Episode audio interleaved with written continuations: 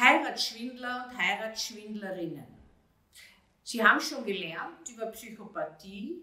Diese Merkmalskombination ist in Heiratsschwindlern und Heiratsschwindlerinnen oftmals vertreten. Ich muss ja sagen, und ich gestehe das gerne, ich liebe Heiratsschwindler, wenn ich sie untersuche im Gefängnis.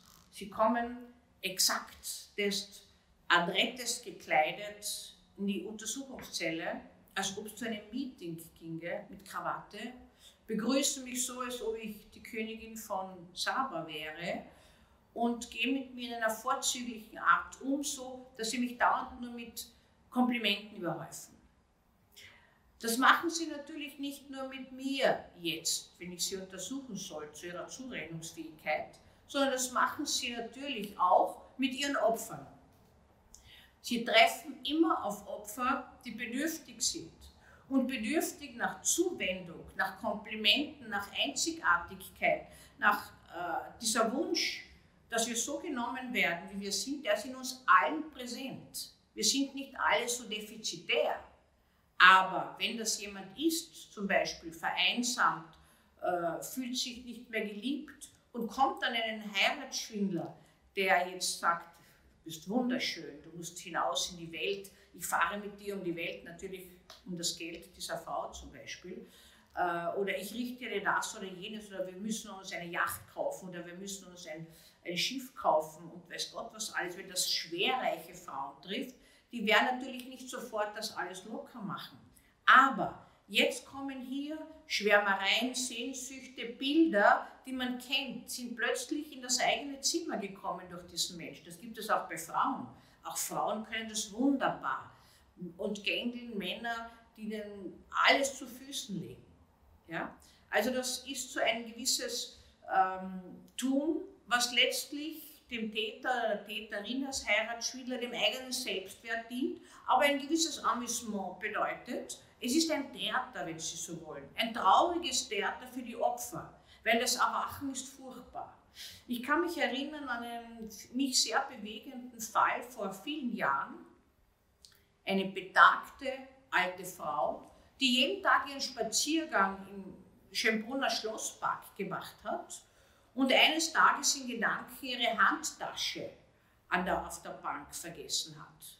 Flugs war ein junger Mann da, ich glaube 50 oder mehr Jahre jünger als sie, hat sie ihr gebracht, hat ihr geholfen, hat sich eingehängt und sind sie nach Hause begleitet. Das war für sie eine unglaubliche Bereicherung, hat sie gesagt. Er hat so nett mit mir gesprochen und endlich das Gefühl wieder zu haben, gehalten zu sein und dass jemand sagt, naja, Sie machen die Tasche ja wunderschön und man sieht ihnen ihr Alter gar nicht an und, und, und, also für Komplimente, für die wir alle anfällig sind, zeitlos, kann ich nur sagen dazu. Äh, so ist das losgegangen. Dann hat er sich schon abgepasst und sie hat sich schon gefreut, dass sie ihn trifft. Sie hat dann die Eigentumswohnung auf ihn überschrieben. So, so viel ist das weitergegangen, bis diese Frau gar nichts mehr gehabt hat. Ich habe mich in der Untersuchungszelle nicht halten können. Ich habe das schon reflektiert, aber ich habe sie in meine Untersuchung eingebaut. Ich habe gesagt, das ist, ist, ja, äh, ist ja eigentlich unglaublich, was sie da alles bewegt haben zu dem Täter. Aber hat ihnen die Frau nicht leid getan? Da hat er zu mir gesagt, schauen Sie, was heißt Leid tun? Sie hat wunderschöne Momente mit mir erlebt. Welche 80-Jährige wird von einem 30-jährigen Mann begehrt? Und ich habe ihr so, ich habe das so gemacht, dass ich sie begehre. Natürlich hat sie mir alles überschrieben, sie hätte es ja nicht tun müssen. Also in dieser Art und Weise. Dann habe ich mit dem Opfer gesprochen und wollte wissen, ob Liebe wirklich blind macht. Weil es liegt irgendwie auf der Hand. Ich meine, ich habe mich selbst gefragt, wie ich das ja immer tue, wäre ich auch so anfällig mit 80 Jahren, wenn ein 30-Jähriger mir plötzlich Komplimente macht. Und ich muss ehrlich sagen, ich hoffe nicht, aber ausschließen kann ich das nicht. Äh, dass plötzlich mein Leben vielleicht, das schon monotoner läuft als früher, belebt wird durch einen jungen Mann, der sich mir anbietet, der mit mir auf Reisen geht, wo die Blicke der anderen auf uns fallen, was immer diese Blicke aussagen mögen, habe ich mir gedacht, wie sie mir das erzählt hat.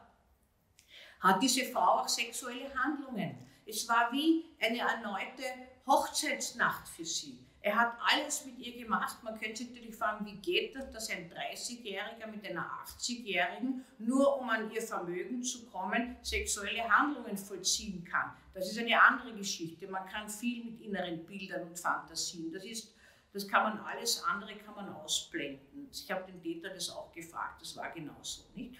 Also das heißt, die hat hier eine unglaubliche Aufwertung erfahren und irgendwann hat er gar nichts mehr gehört. Und dann ist sie auf der Straße gestanden, im stäumenden Regen, nicht nur buchstäblich, sondern auch mit all dem, was sie ihm gegeben hat und ist draufgekommen, es war eine Täuschung.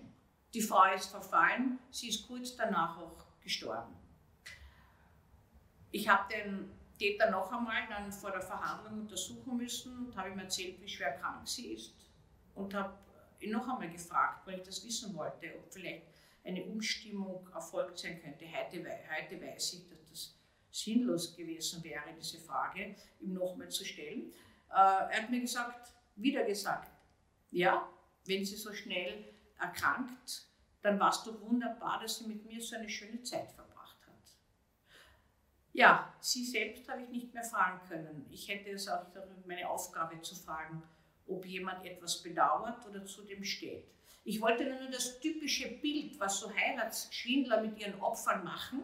Das Ganze könnte ich Ihnen erzählen von Frauenseite, die einen betagten Mann nimmt und den ausnimmt bis zum geht nicht mehr. Das Ganze endet dann damit beispielsweise, dass wenn der draufkommt, dass sie andere Liebhaber hat, äh, sie hinauswirft und sie sich wehrt dagegen, ihn entmündigen lässt, wie das früher geheißen hat, geht heute alles Gott sei Dank nicht mehr, oder ihn abstellt, das heißt unmöglich macht in der Öffentlichkeit oder in manchen Fällen auch tötet. Also die Psychopathie ist ein ganz gefährliches Persönlichkeits, eine ganz gefährliche Persönlichkeitskonstellation, aber sie ist wohl auch manchmal so das Glitzern irgendeines Steines, könnte man sagen, in der Sonne, was diese Menschen besonders gut können. Andere manipulieren und für eigene Bedürfnisse ausbeuten. Ohne Gewissen, ohne Angst, ohne Stress und leider ohne Lernen.